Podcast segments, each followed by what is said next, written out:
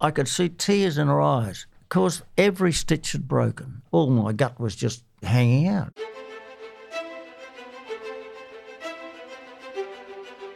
Welcome to the podcast where we track down Australian war veterans, have a chat with them, and hear their stories. I'm Alex Lloyd, and this is Life on the Line.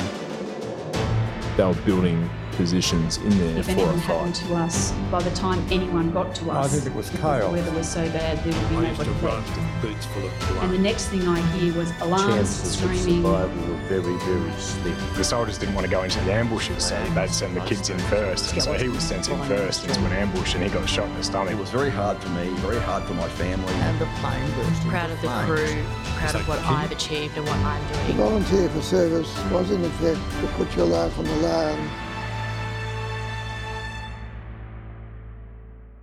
Welcome to the final episode for season two of Life on the Line. For this last veteran conversation, I spoke with Jack Bell. Jack is a World War II veteran and a survivor of Italian and Nazi prisoner of war camps.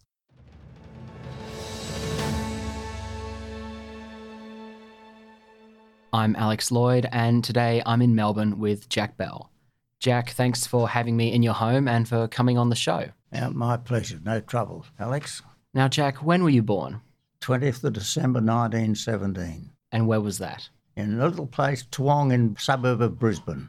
And what was your family like? the typical family of that, that age because it was a end of the First World War and there was a lot of restrictions, I believe. But my father and mother worked hard during their lives and we, they had four kids and I looked after them. We moved from house to house till we built a house in what was then Church Street, Toowong. So I think there was two bedrooms plus a whole veranda where all the kids slept out in the veranda. And my father worked as a master joiner, building stairs and church pews and stuff like that. And my mother worked very hard for the church because when I was a little lad, the Depression really hit Australia when I was 9, 10, 11. And over the ensuing years, my father's business fell away because there was about 30% unemployment in, in Queensland or maybe Australia, I'm not quite sure and his workforce dropped from 85 to 25. So they were struggling as, as a company. And I went to work as a boy of 16 to a place called D&W Murray, which was a warehouse, a wholesale goods, clothing, etc. And I stayed there until the war broke out in 1939. But in 1938, I joined the militia force, an artillery section, which was uh, had 25 pounders and howitzers as their armament. And that, all this armament was, of course, from the First World War, very old, Mark IIs and Mark Vs. And when the war did break out, we went into camp for a month, and I decided that as I was acting sergeant on the gun, the gun I was a gun layer originally, I could hit a an anthill 3,000 yards away over hills and mountainous country without any problem after ranging shots. So I decided that I wouldn't stay in the in the militia. I'd join the Air Force. So when we got back to Brisbane in December, I applied to join the Air Force. Well, I couldn't get a discharge from the army until my call up came from the Air Force because as I was a volunteer, they couldn't stop me leaving.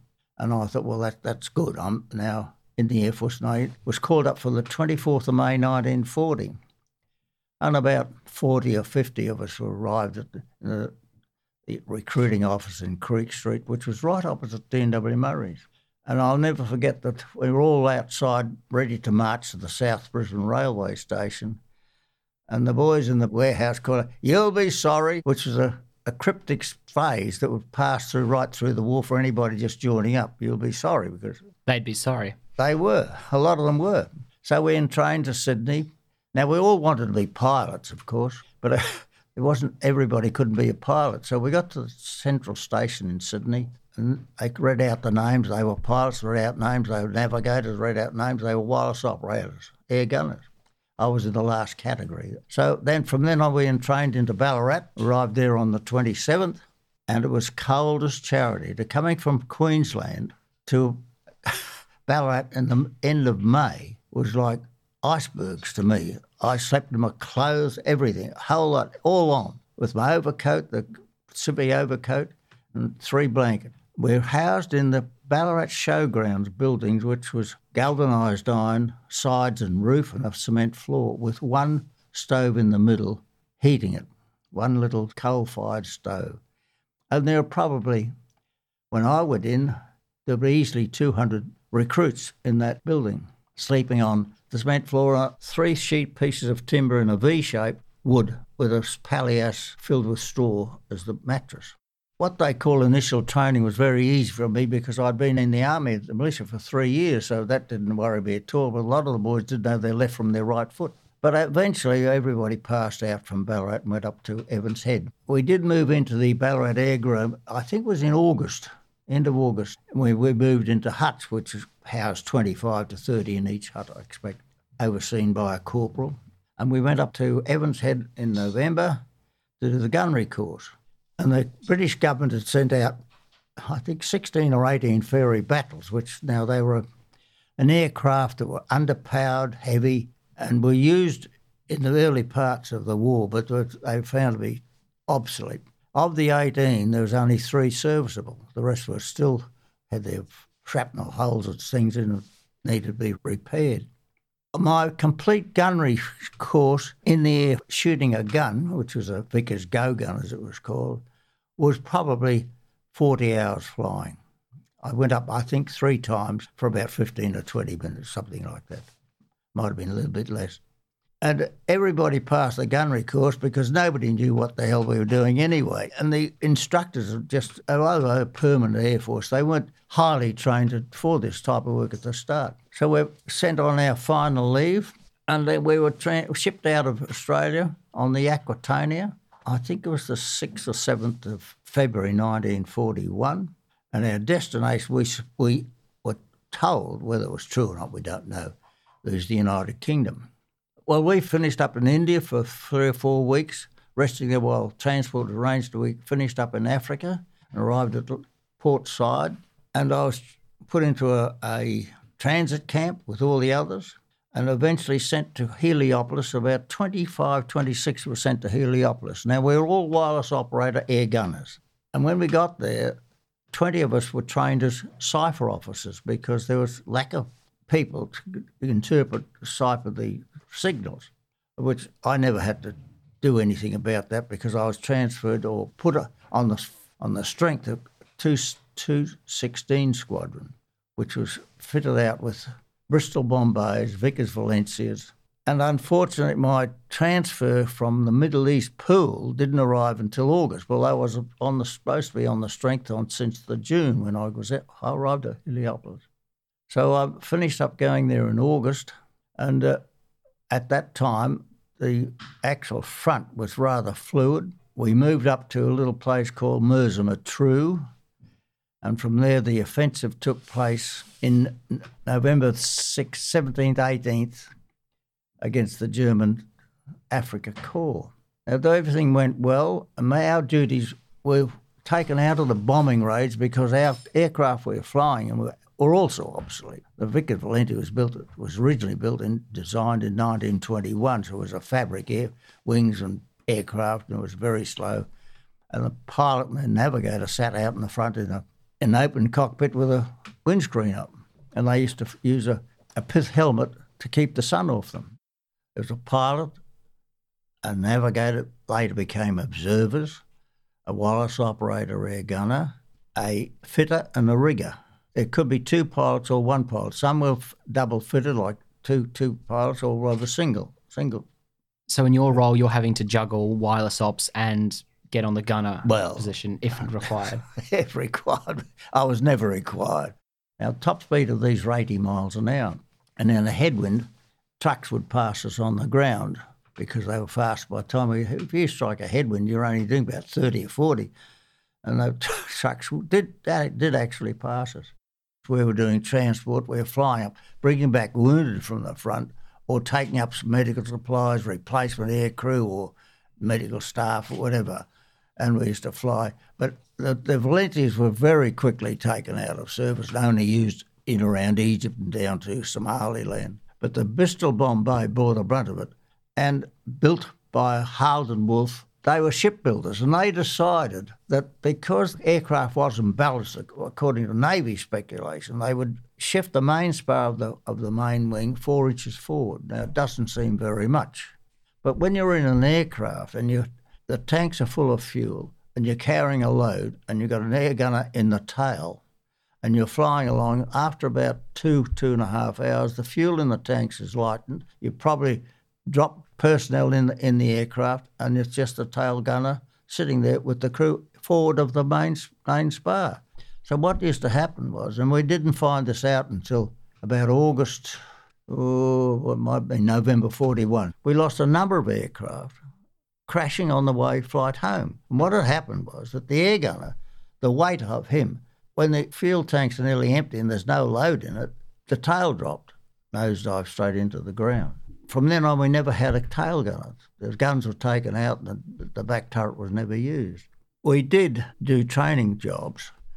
For instance, we trained the first group of SAS personnel. They were formed under Captain David Stirling, who unfortunately saw his brother on the wire of Tobruk being shot slowly to death. And he was begging for mercy, to somebody to kill him, drove David to start this SAS. Now, this was an infiltration to get behind enemy lines and damage their they're actually. This is the inaugural mission into Libya. This is the initial one. Now, that was the first group of SAS ever formed that I'm aware of. There may be, not, but I don't think so. No, these were they were the first behind the lines as a whole new concept well, of a way to fight yes, a war. Yes, absolutely. What we used to do, they were flown in. Now, I was never on one of these aircraft, but flown in, and they were dropped 10 or 12 miles away from the targets they were looking at and they were plastic bombs on only the port or starboard wing of the aircraft on the ground, not one of each, always the one wing. So that was very hard to bastardise, uh, repair the aircraft, and it was very it was very successful. But of course, they got captured. A lot of them got captured. A lot got killed.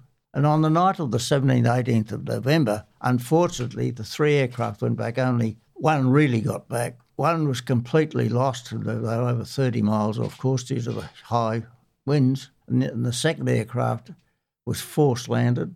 And I never met anybody other than one person from that group during the war who was a prisoner. I don't know how many finished up prisoners. I haven't got a clue.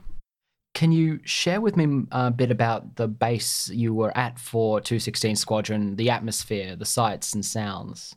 Well, the base at Mersa was uh, unfortunately, there was these sandstorms used to come in quite regularly, and if you didn't have a lead rope to get to your tent, you couldn't go, couldn't get there.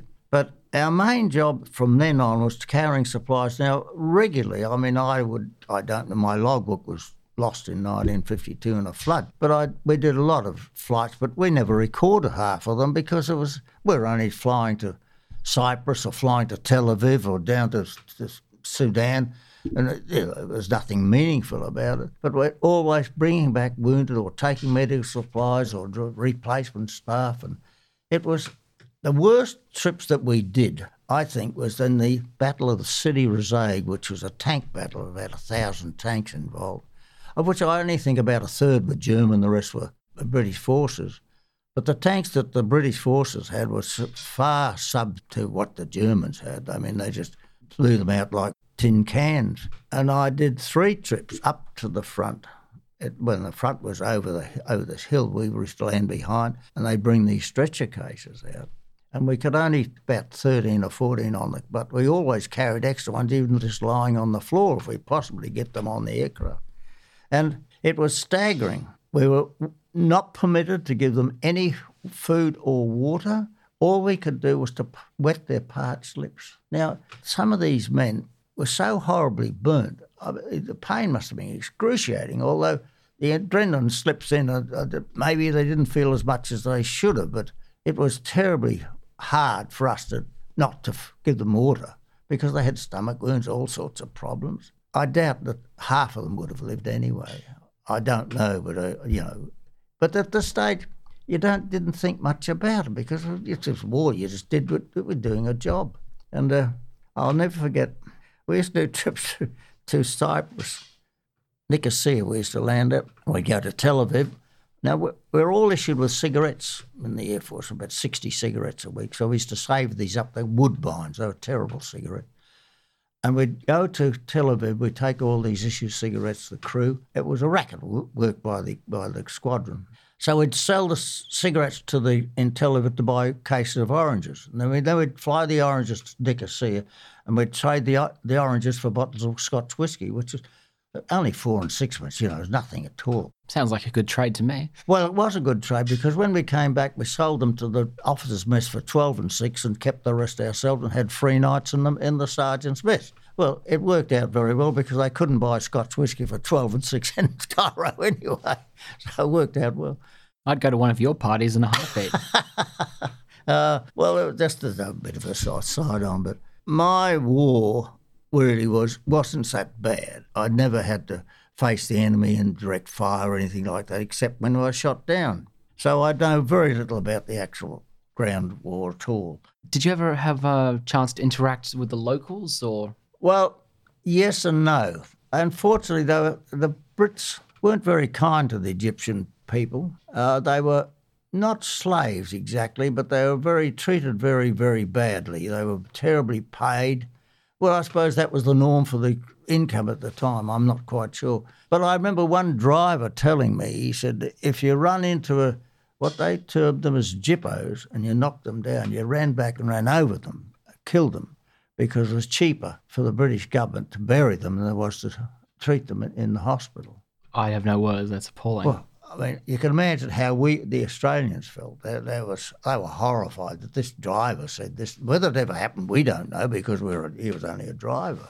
But I don't know. But I certainly, I don't think that I saw any mixed race going on. I don't don't remember any. There possibly could have been, but I don't know.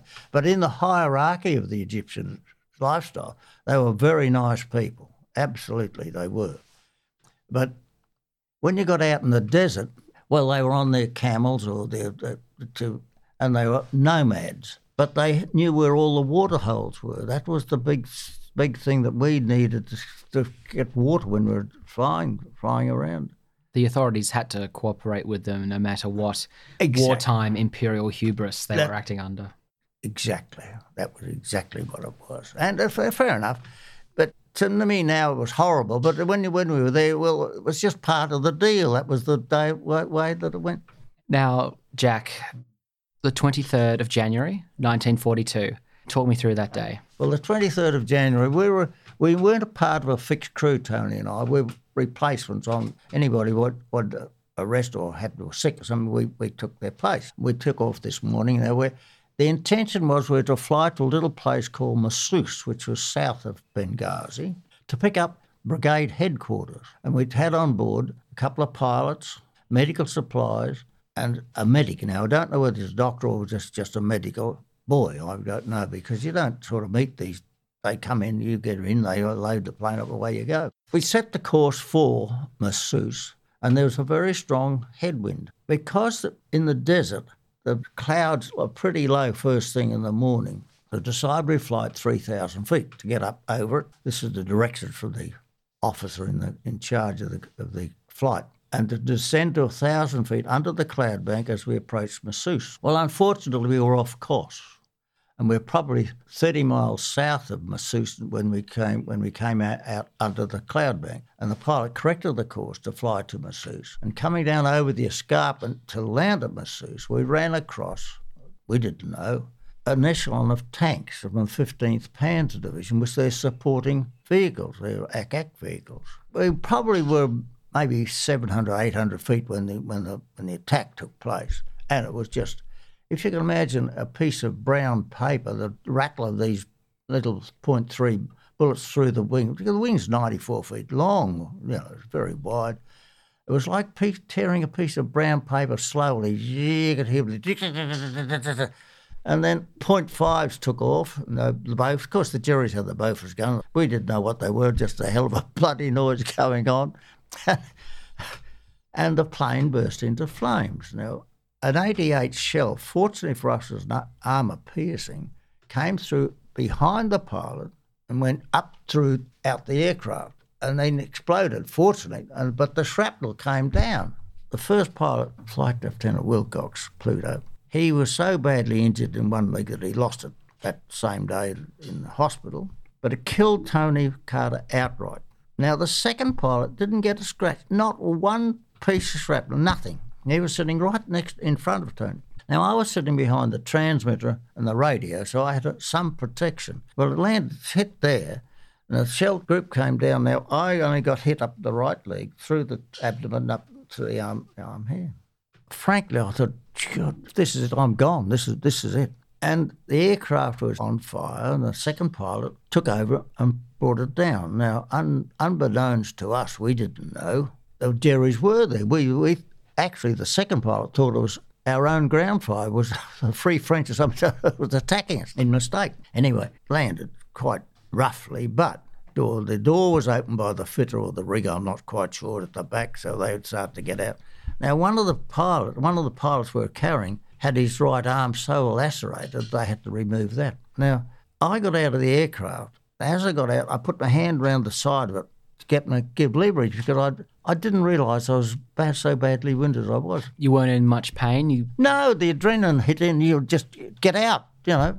did you re- you registered that you had blood down the side? Well, no, not really, because I was wearing a wool jacket. You know, the, these little bits of shrapnel did. so the extent of your injuries, you just didn't really realize. I didn't really know. All I knew, a burning sensation in my abdomen. Well, that was, of course, the, the shrapnel in the, in the intestine. Flying off the Bateman, who's the second pilot, called out, said, Jack, will you come round and help me get Pluto out?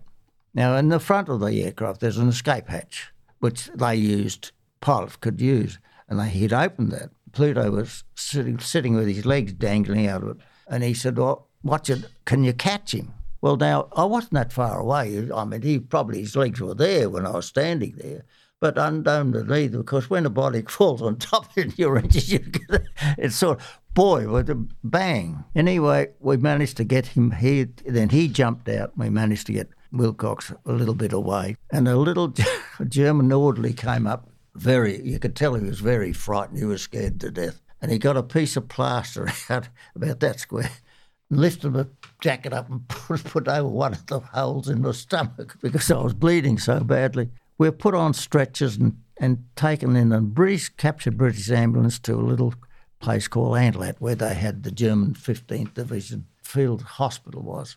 Now we had had nothing, nothing to drink, but we're all lined up outside this. I can never forget it. Lined outside this hospital, probably 20 or 30 of us, I can imagine. Not only wounded from our area, but also other wounded from, from the German side. And sorry, from your plane, did everyone but Tony survive? Yes, yes, they all survived. The pilot and the other, the English pilot Wilson, they were repatriated in, I think, October that year back to Britain because they'd lost an arm and a leg. You see, they were non-combatants from then on, so they sent them home. But the German, two German doctors and a padre came across and walked up and down assessing the wounded. Now there were two German Air Force boys who'd been shot down by hurricanes, and they they were badly wounded in the abdomen, not only in abdomen, but elsewhere. I was number three. They first two went in, I was number three. Now, irrespective of the, didn't care with POWs or the order was how badly wounded you went in. Now, I don't remember much at all from then on because I was drugged up. But a couple of days, uh, must have been a couple of days later, the German doctor came to see me and he said what he'd done. He'd removed a bit of intestine and patched me up and should be okay. But he spoke perfect English. And I said, Where did you learn your English? Oh, he said, I learnt it in Germany after the First World War. I was a graduate after the war. And uh, I decided that part of the reparation, that as we were requested, would we go to England to practice? So he said, I thought, well, maybe it'd be better there than here. So he said, I went to England and he said, I trained in hospitals there. And he finished up as the Harley Street abdominal specialist. Unbe- I didn't know because over the course of the next few days, he, he imparted this knowledge to me. And he gave me his address on a piece of paper, and I had that in my paybook in my pocket. He said that they don't trust me, you know. He said, I'm only second in charge, but he's an abdominal specialist. Now, the two German pilots died, and I lived. Now, you can imagine in a German hospital tent what the attitude was from the boys there, the German boys. I mean, why do you live and they died? You know, Great suspicion. On well, I had a gun pointed at my head, you know, and I was.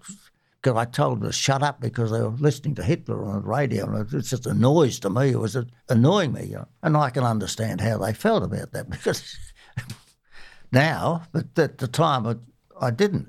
Unfortunately, he came to see me on about seven or eight days later, I forget exactly, but he said, Now look, we've got to hand you all the wounded over to the Italians. We only take walking wounded or unwounded prisoners. So we would, he said, Now you'll be leaving in the morning. He said, You'll be on the back of a truck, a flat top, to go to Tripoli, which is about 400 miles away. And he said, I will redress your wound. Now, I had 14 lateral stitches and two over tying stitches to hold the abdomen. That's where he put those in that, that morning. Bound me up in wide bandages, round and round, really tight bandages. And he gave me a shot of morphine in my left leg. And I'm not sure how many he gave me, maybe eight or ten files. He didn't have to do that, but he did. And I've had those in my other battle dress jacket. And he said, every night and every morning, you jab yourself. Because he said, you're going on a truck. The road to Tripoli is desert. Army vehicles will have preference on the roads. You might have to go off track. And he said, goodness knows what'll happen. The first night, now there was a little bit of a canopy on this truck, but it was we couldn't move around. I couldn't get up and move it anyway. So the first night we arrived at this little Italian depot, and I was taken out on the train. I was just wheeled over like this. Now you can't blame the Italian boys for that. That I mean, they- were at war. You know what's this? You know they're swearing obviously, and of course that hurt. And I was I don't remember really, but it was shocking to me. But anyway, I gave myself a and I thought, now, before you leave in the morning, jab, night time, before you get off that truck, jab yourself. So the next three days was quite, Delirious. I don't know. I haven't got a clue. Nothing. I know we were strafed. But arriving at Tripoli, this is the uh, most amazing thing to me. I, I can never get over it. I was put in a room in this hospital on my own.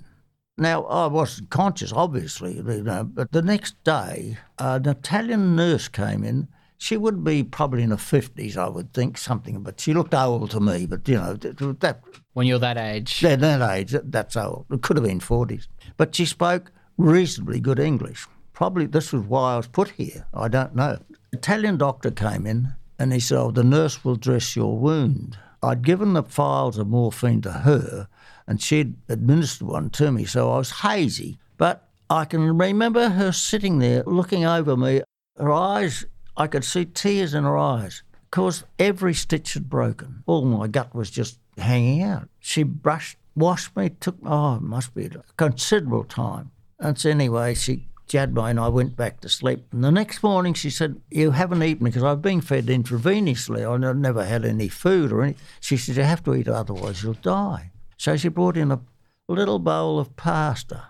And I thought, oh, so I tried to eat it. I could eat because I'd had Italian restaurant in Brisbane before the war I used to go to. So it was no, I couldn't taste it. It was terrible. And I threw it up. So she went out and there was a quince tree outside and she went and picked quinces and boiled them up and put sugar in it to get me to get her taste buds back. And she saved my life. You know, that food was really marvellous. Probably stayed there a few days. I wouldn't know how many.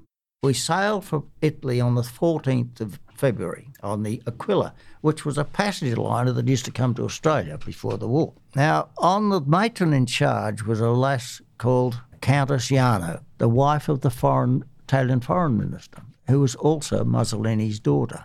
Now, she spoke English like you and I speak English. And she was both good to the prisoners as well as their own Italian wounded that were on the ship. And she used to talk to the boys, which I thought was very good. I couldn't walk, I was still a stretcher case, and to go to the toilet, they used to lift me off the bed and I used to walk with my hands backwards like that and scramble back to the toilet. Then they had to lift me on, lift me off, take me back. On halfway over, of course, Singapore fell. She quite proudly came to tell us, of course, naturally. We didn't believe her. There was no information at all, just that Singapore fell. Didn't believe. So we landed, berthed in Naples. We were taken to a little outside little village called Caserta to a prison camp hospital run by a British major, Major Martin, a nice doc, nice fellow. He said, I can't do anything for you. He said, I haven't got any drugs of any description whatsoever. He said, all I can do is operate. Now, to operate, he had two big, strong blokes that held the patient down. And he just had to cut into him. They, they had nothing to nullify pain. Ultimately, the wound healed over. And I then shifted in up to a little place called Palm at Milan. By this time, I was walking and I was bent over like that. I was bent right over.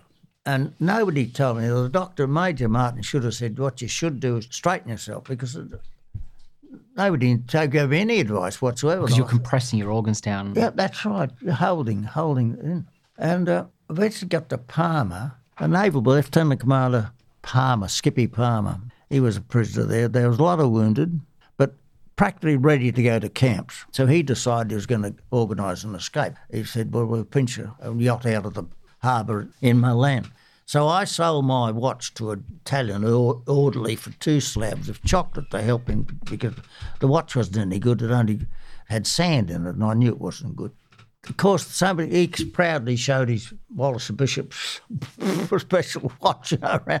and of course they said, "Where'd you get that?" Oh, I bought it from for two slabs of chocolate. Of course, he was sent to the Russian front.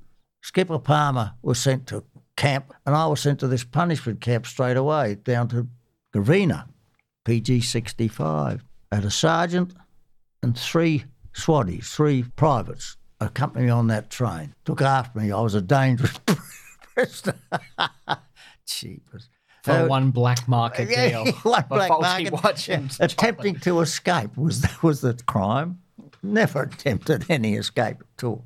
Just wanted some chocolate. That's right. So, so anyway, we got down to the camp there now. In our compound, probably 600 fellas, maybe 550, something like that. And they were dying at the rate of about five or six a week.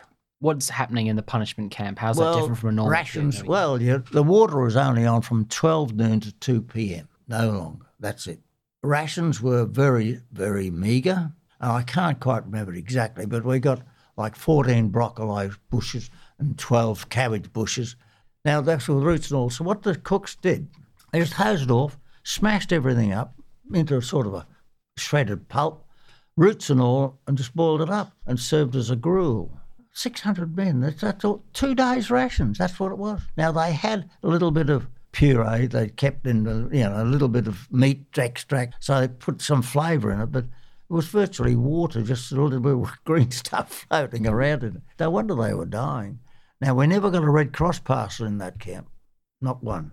They lads told me that they originally were 3,000 in Tripoli and a thousand came to that camp and they were down to 600. They didn't know whether they died or whether they'd been sent to other camps or what, but you know, they were, they were very despondent. What happened after, I don't know, because I, I was... You weren't in that camp very long? No, four weeks. I was sent up to Udine to the Dominion camp, which was Australian New Zealanders, and there were a few camp PG 57 there, Udine, a little place called Grupignano, which was governed by a. Calcaterra? Calcaterra, yes. Lovely fella. I've got a quote here about Calcaterra, actually. Calcaterra's regime reduced the camp to a mass of neuroses as no one knew when his turn would come to be victimised. An Australian doctor recorded that 10 Australians died. The number saved by Red Cross aid, the doctor wrote, is beyond computation. That's right. Calcaterra died before he could be tried as a war criminal. Yeah. Mm. Can you describe for our listeners Camp PG 57, sort of what the location was like, the complex, um, who the other prisoners were, where it was, and the the day to day life. It was about thirty miles from Trieste on the Gulf of Yugoslavia, about eighteen from Udine. Udine, as we call it, it's Udine, but Udine. And this is a little place called Grupignano, which is just a flat area, sandy soil. The Australian prisoners of war engineering group, they actually built the camp. Timber structure was started by the Italians, but they've really finished it. They put in the watering system, the toilet system, the shower system, in the roadways. They made sure that the traffic way was all, were all done. There was four compounds, and each compound there's roughly 700 blokes, or 800, something, a couple of thousand Australians and probably 1,200 New Zealanders, or something like that. Our section, number two compound, was, was run by Sergeant Major Alan Beecroft from Tasmania. And he had a runner, his boy used to go in and do all the running, and the doctor was Captain Levings from South Australia, medical, and there were quite a medical corps group in there, which had been captured. Now, he saved so many men in that camp. It's unbelievable to me what he did. The Red Cross came to assess those that should be sent back home, and they, International Red Cross, and they assessed them. They, they put through. They put my name through, and I said to Doc Leverett, "I'm I'm walking. They won't. I, I can't go home. They will, they would let me go." He said, "No, they won't." But he said, "We've got to make numbers up so as to get the really wounded blokes away." And that's how it worked. Maybe only 10 people went, I don't know. But uh, he said, you've got to put numbers up to make sure that they witness what, what's going on here. But it was a shocking camp. This bloke used to come on parade. A man in the next compound wouldn't stand up and salute him. He'd send him in the boob for two weeks, bread and water, because he didn't stand up. And he's 100 or 50 yards away, for God's sake. And if there was a misdemeanor, he didn't punish that bloke. He punished six others. Just him, him, him, him, bang. And send them to isolated confinement. That's right. And this is the cruelty of it all. But there was the funny side in that camp also. I mean, did you guys have things like theatre troops or other entertainment you guys tried to do? They did in the in number one compound, not in number two. They were really getting started on that when we when the war Italian war finished. The boys played two up. Now, there was a payment program on. They get a little card about that size, which is marked 10 lira.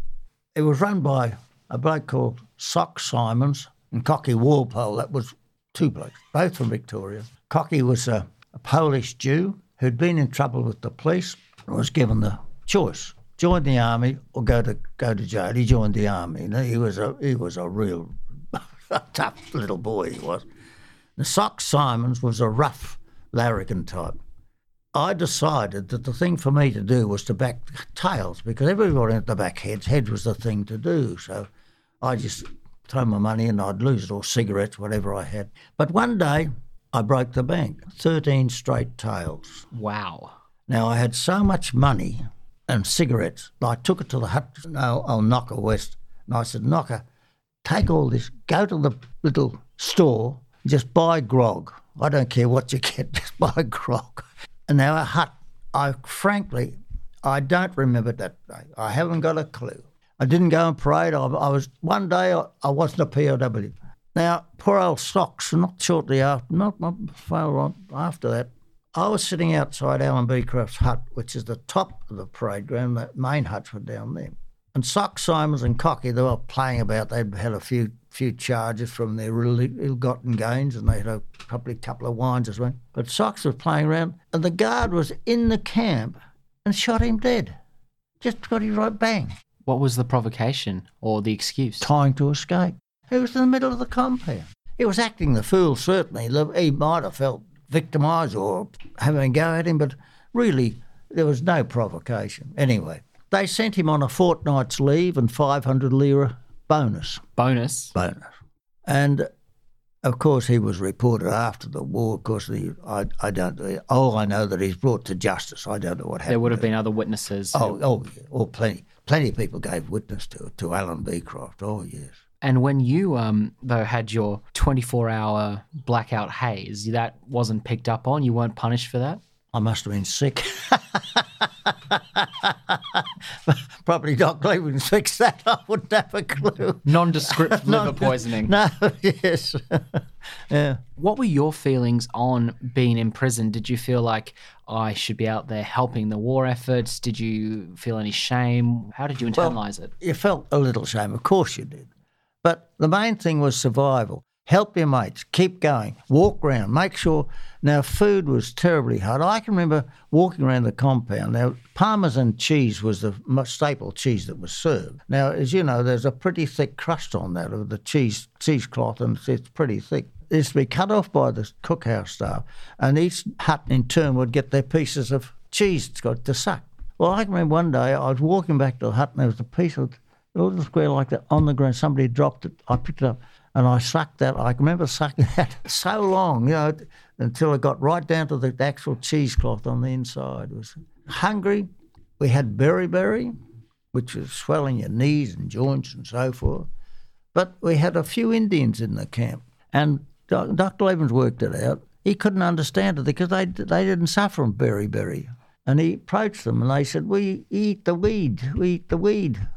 Weed. We call it pigweed in Queensland. It was a very small leaf, but very full of juice. And this was the vitamin B. Boiled it up, got cured. And we did get did get medical passes from the Red Cross there, which he doled out, and it, it, it was cured. We got rid of it all right. But the the parcel that Calcaterra's do give you one to six men, then they give you three in a row, then starve you again. You know, sort of keep you guessing all the time what's going to happen. 19 of the fellas escaped, dug a tunnel out and got through. Were you involved or no, were you aware of that? No, I, I, look, at that stage, my stomach had ruptured in so many places. I couldn't lift anything. I had five ruptures on the actual wound itself. I could play cricket, but I couldn't hit the ball into the bat. It hurt too much, but I could slow bowl. so it was easier just to yeah. get by day by yeah. day. And yeah. yeah, and I took eight wickets for two runs one day, which was fantastic. But the bloke that Fitzy Vincent was in our camp, he was a sergeant with and Charlie Upham, double VC for New Zealand, and his grandson played Test cricket for New Zealand here in, in, in Melbourne. It's nice to see. But food wise, what we did do, we had groups of two, three, or four. Mostly, we had three. And what we used to do is pool the food. If somebody got a parcel from a, a home of food, or not food, but clothing with a little bit of food in it, we used to swap that round. So we didn't sort of keep it to ourselves. You shared it and made sure that you helped your mate.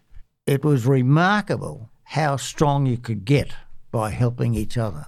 It gave you a purpose. It, it was a purpose, a, a, view. We used to run little lottos when you, the war going to finish. Well, on that, did you get much news um, going through um, your time in that camp? In Italy, very little. There were wireless sets there, they had them. But very little news was given out to all prisoners. It was certainly hut commanders and Alan Beecroft, those sort of area commanders, well, they, they got the news. People like myself, no. You got sparse news. There's an advance going on or a retreat zone, you know, but not just generally speaking. But in Germany, it was entirely different. Before we get to Germany, yeah. what was the greatest hardship of PG 57? Was the unexpectedness of what was going to happen to you. I mean, they would call a parade at two o'clock in the morning in the middle of winter, and you'd stand out there for an hour, nothing. Just stand there. And what's the point of playing games with you guys? You're prisoners. You're out of. Mental. That's sadistic. Exactly. That was it. But it was very hard not to succumb to that. They were a tough mob.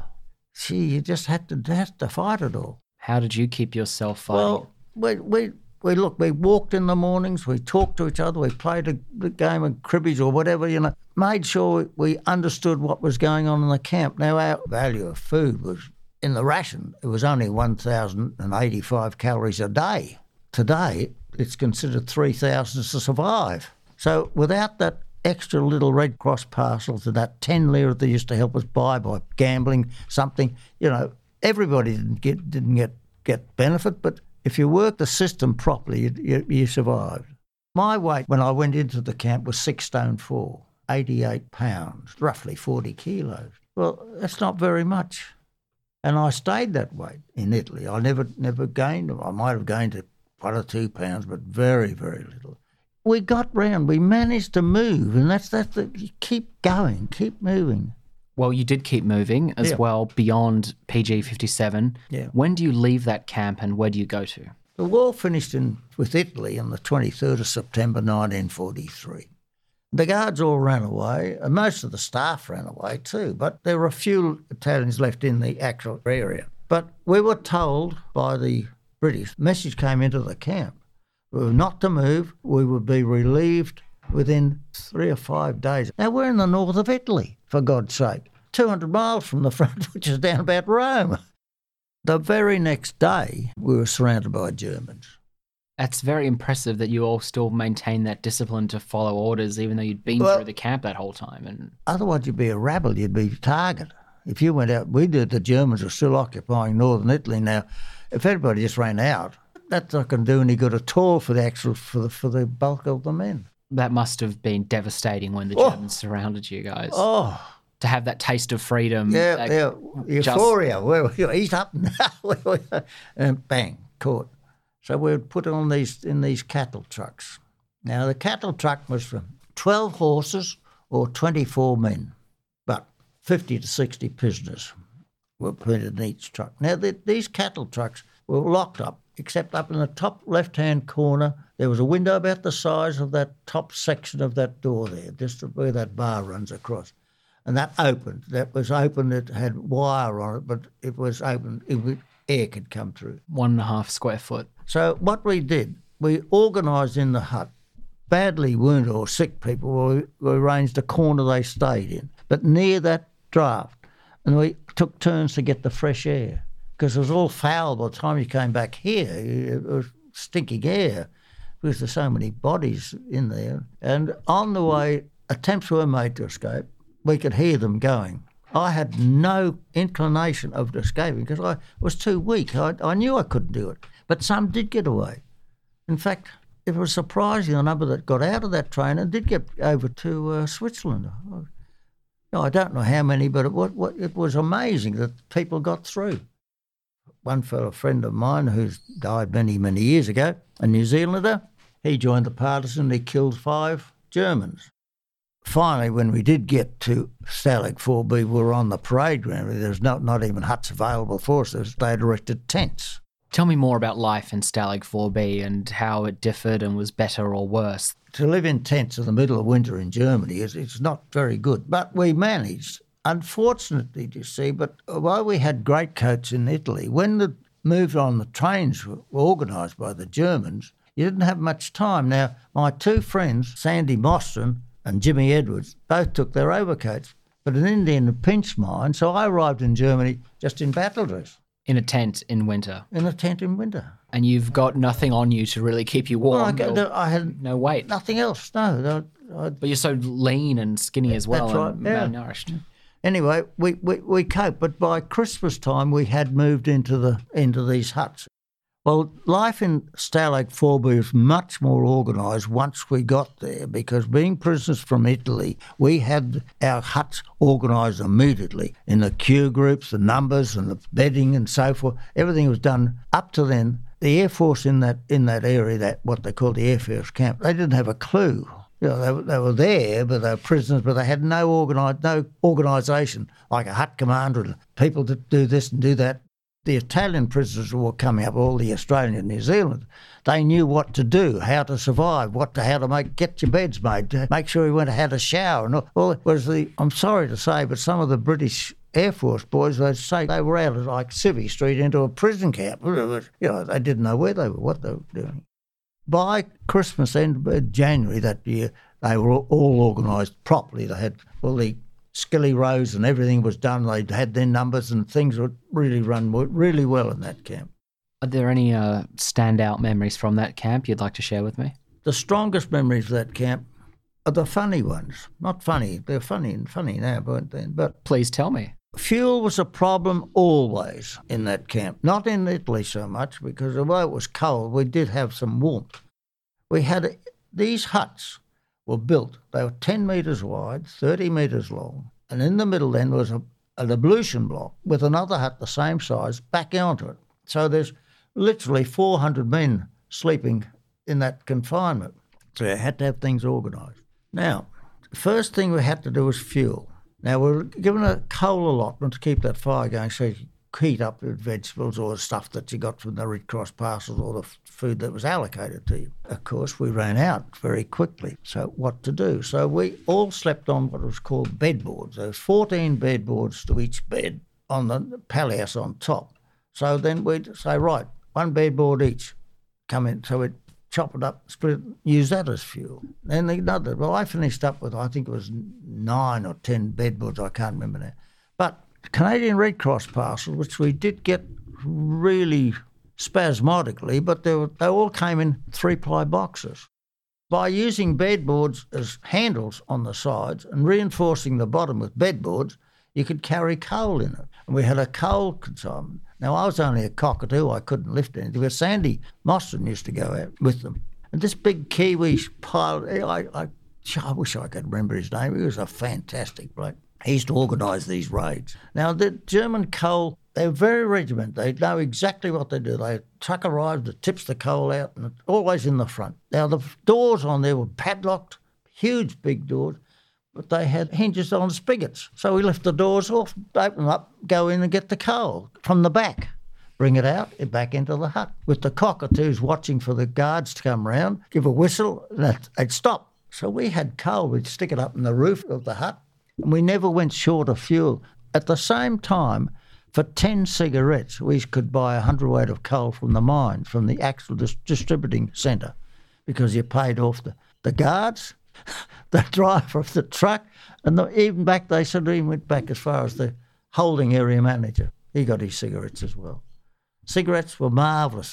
They were money. I've seen a, one cigarette sell for one pound sterling. A loaf of bread was five cigarettes. A tin of condensed milk was five cigarettes. Now, I didn't smoke. Now, I was smoking in Italy. A tin of capsules of 50 used to cost, from the British four shillings and sixpence, 45 cents. 50 cigarettes. God knows what they are today. So I got pleurisy and I went to see doctor. I didn't know what I had. I had some uh, left side was crook. He went on to see Doc Levin. He said, Well, Jack, you've got pleurisy. Now, he said, I've got nothing to do. But he said, I'll tell you what, you continue smoking, you'll die. Give up cigarettes and you'll live. It's your choice. I gave cigarettes up right that moment. I never smoked again, not even today. Jack, as we are recording this, it's December 2017. You're, you're turning, oh, yeah, you're turning 100 in a couple of weeks. Could you have possibly conceived back then? You're in these camps, you're 40 odd kilos, you are absolutely emaciated, malnourished, suffering all kinds of diseases and other complications.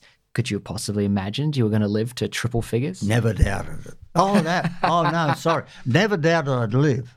In fact, the Gestapo sent some young uh, trainees into the camp to, you know, indoctrinate. And we just laughed at them. We said, No, you won't win the war. You think you're not winning the war. No, we'll win the war. Don't worry about that. We're the side with the most food. Of course, the German people were starving. The actual population, they had as much about the same rations that we were getting. And what we were buying contraband from the Germans, that five cigarettes bought them probably three loaves of bread.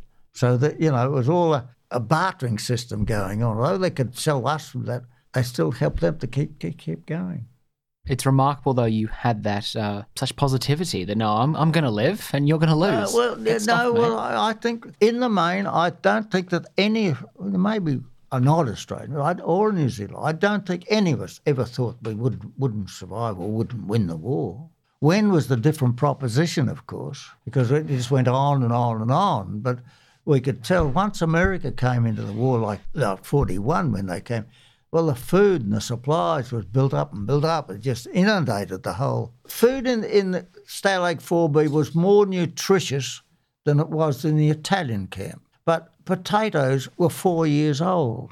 It was all right for two years, possibly three, but by the fourth year, the potatoes had rotted. So when they came to the camps, sometimes they were reasonable. You get half a potato out of a potato. But by the end of the war, the stuff we were getting they used to hose it on the floor and just boil it, and you'd take, eat the white part and throw away the bad part. But there was enough food to survive, irrespective of what it was. It could have been barley, sauerkraut, pickled vegetables. Sugar beet was the one of the staple foods. You boil, have sugar beet, boil them up. They're like big beetroots, but sugary. That would be the meal, just sugar beet. How was the treatment by your German captors compared to the Italian ones? Well, you stayed there behaved yourself, you're all right. But of course, we used to bedevil them with the fire, with the firewood. Well, it was just this key to decide that we needed more fuel for the fire, so we're going to steal the fence. We gave the Russian colonel in charge of the Russian company, which there were probably 15, 18,000 Russians in this camp, 100 cigarettes to take care of the wire. So the first Sunday, all we did was remove the cleats with the pinches that we had every second stringer post, we'd take a cleat out so the wire sagged a little bit, but not noticeable. Then the next weekend we did a few more, and so then in the finish we took the stringer little string stringer post about this were out completely. Now the Germans came in, the wires the wire was still there. They come down, count us, walk out, go around the next compound. So then the big day came when we had to steal the whole fence. Now this was only the main poles and the barbed wire. As we had said, we had organised with the Russian compound about the wire, so As we took the cleats out and pulled pulled it off the, we were a number of prisoners were working, and we rolled the wire, rolled it into the Russian compound. and They dealt with it. We dug the posts out of the soil. Not that I did much, I couldn't, but you know we had picks, had all sorts of tools, and we dug the poles out, saw them up, stuck them up in the ceiling. Monday morning, Blondie arrived down with his gang to count us, and he walked into the compound. Countess walked out, went out through the gate and round to the next compound again. Next morning he came in, he saw the fence was gone. Wow, did he blow? So he locked us in. Unbeknownst to him, that one of our boys was a, a Scottish swatty who'd just changed over the uh, sergeant pilot to, to on this get escape. And he'd come and taken his place in the camp. And in Borstal, in the boys' prison camp in jail in Scotland, they trained him as a locksmith. So, of course, these locks, it was a big lock, just an ordinary hoop lock. Blondie had gone well back from here to the back fence, and a big here we got it. Blondie! And the gates were wide open. He had the, just held the chain and with the padlock in it like that. Blondie went for his gun and realised, no, don't be an idiot. They'd kill me. So he walked, stormed off. And we whole stole the whole fence. Were there any further repercussions or fallout from that? Well, this was the end of 1944. Things were a bit too difficult to do anything very much about. They were looking to their own sort of self preservation. Tell me about the day you were set free. We were set free by the Russians on the 24th of April 1945. The colonel of the Russians rode in on a pony with his men behind him dressed in civilian suits, which they'd pinched out of the German, I don't know what they called them, but they had kept all of these civilians to replace, to give them to the soldiers when they came back, to see it in the uniform. And they, some of them had suits on, they were riding bicycles and all sorts of little motorbikes. They recaptured, they didn't release us, they recaptured us. Their treatment to us, they couldn't care less. Food, they allowed us to eat what we possibly could for 48 hours out of the compound's kitchen supplies. We ate all that. Then, of course, more food. So Sandy Moss and I went out outside and we found some rhubarb. Picked this rhubarb, took it back and cooked, of course, got dysentery. But the actual food, they said, if you walk past around, had we had a circle around the around the compound, what you grab in your hand, that was your food for the day. Because they lived off the land. They didn't get the rations, the Russian. They lived off the land. What they pinched, amazing, it's amazing system.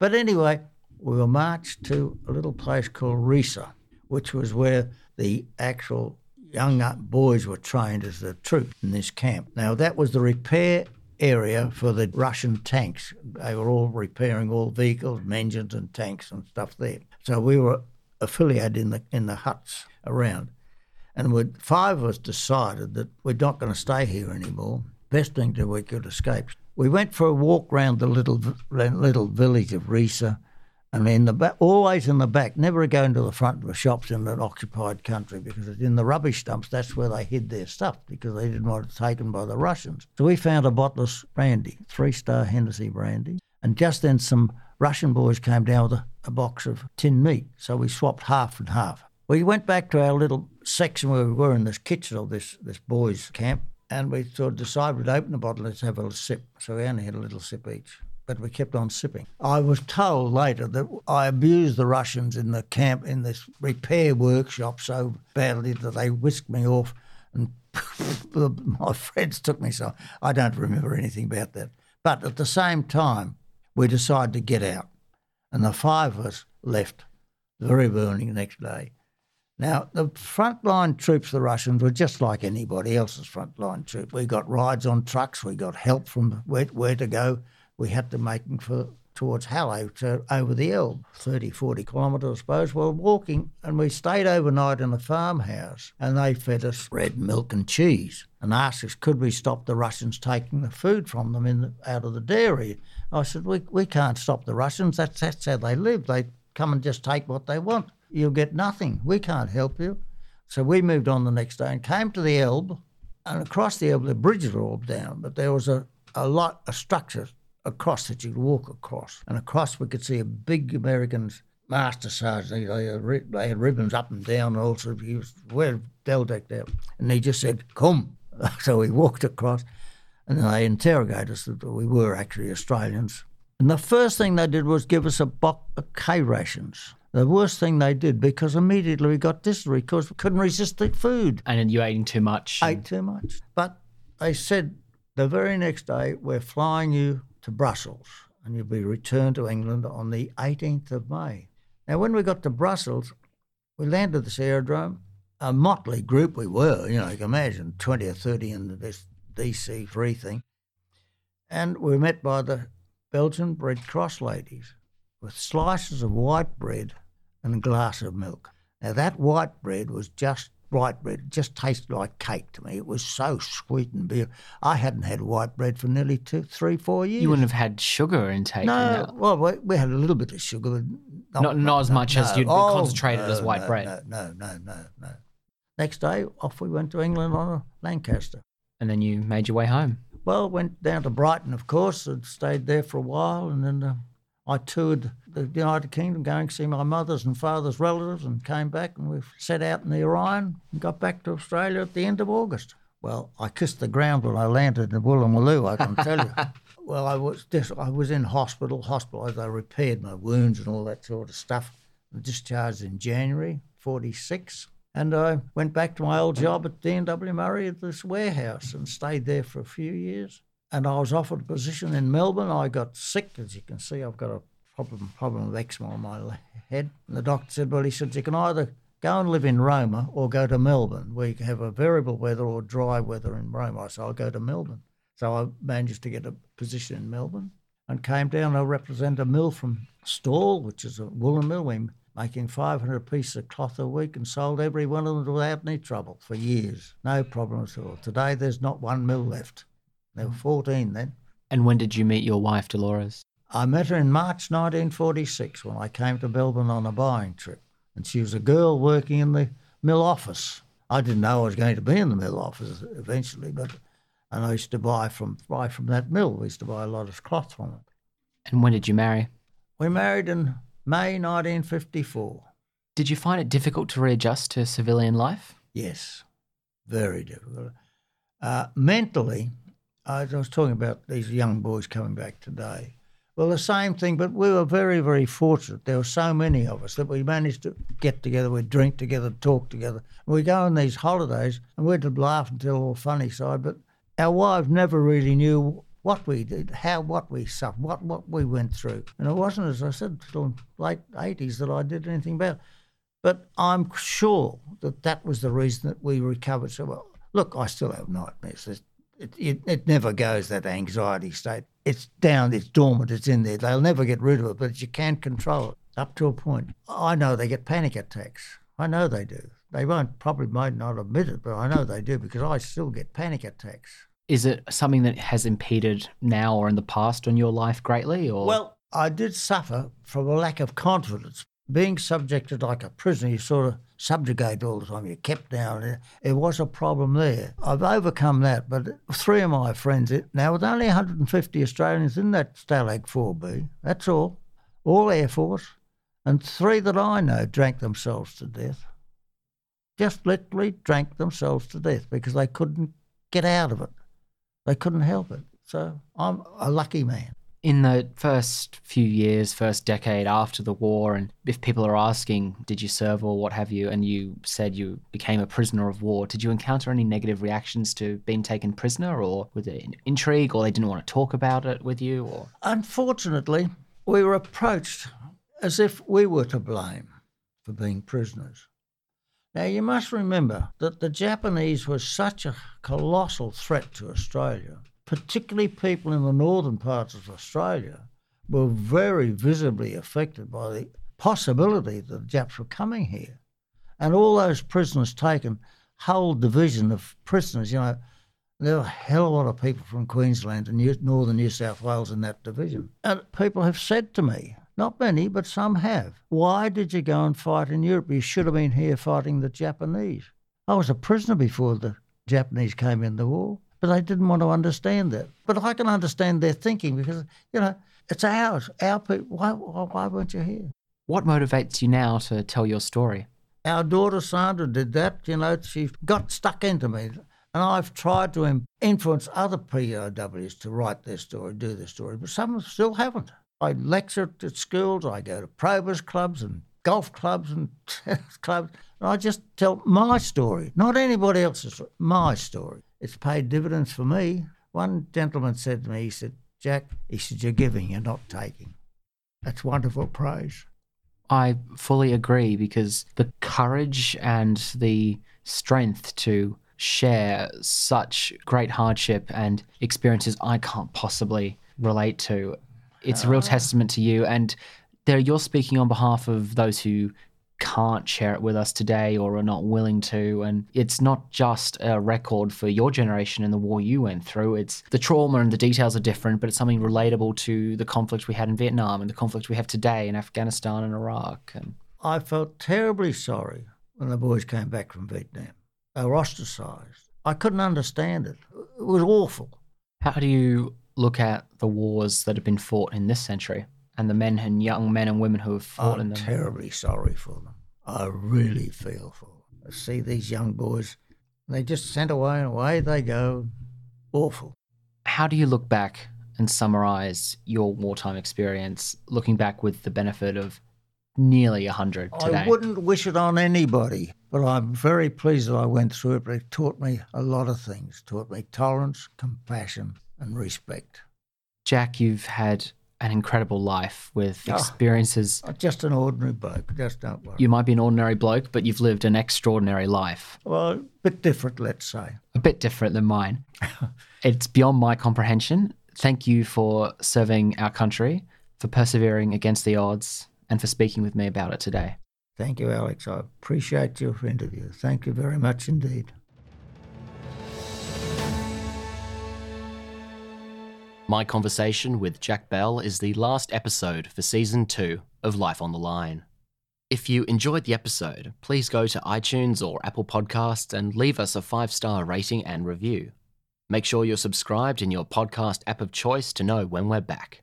Don't worry, it won't be too long. Keep in touch on social media. We're on Facebook and Instagram at Life on the Line Podcast and on Twitter at LOTL Pod.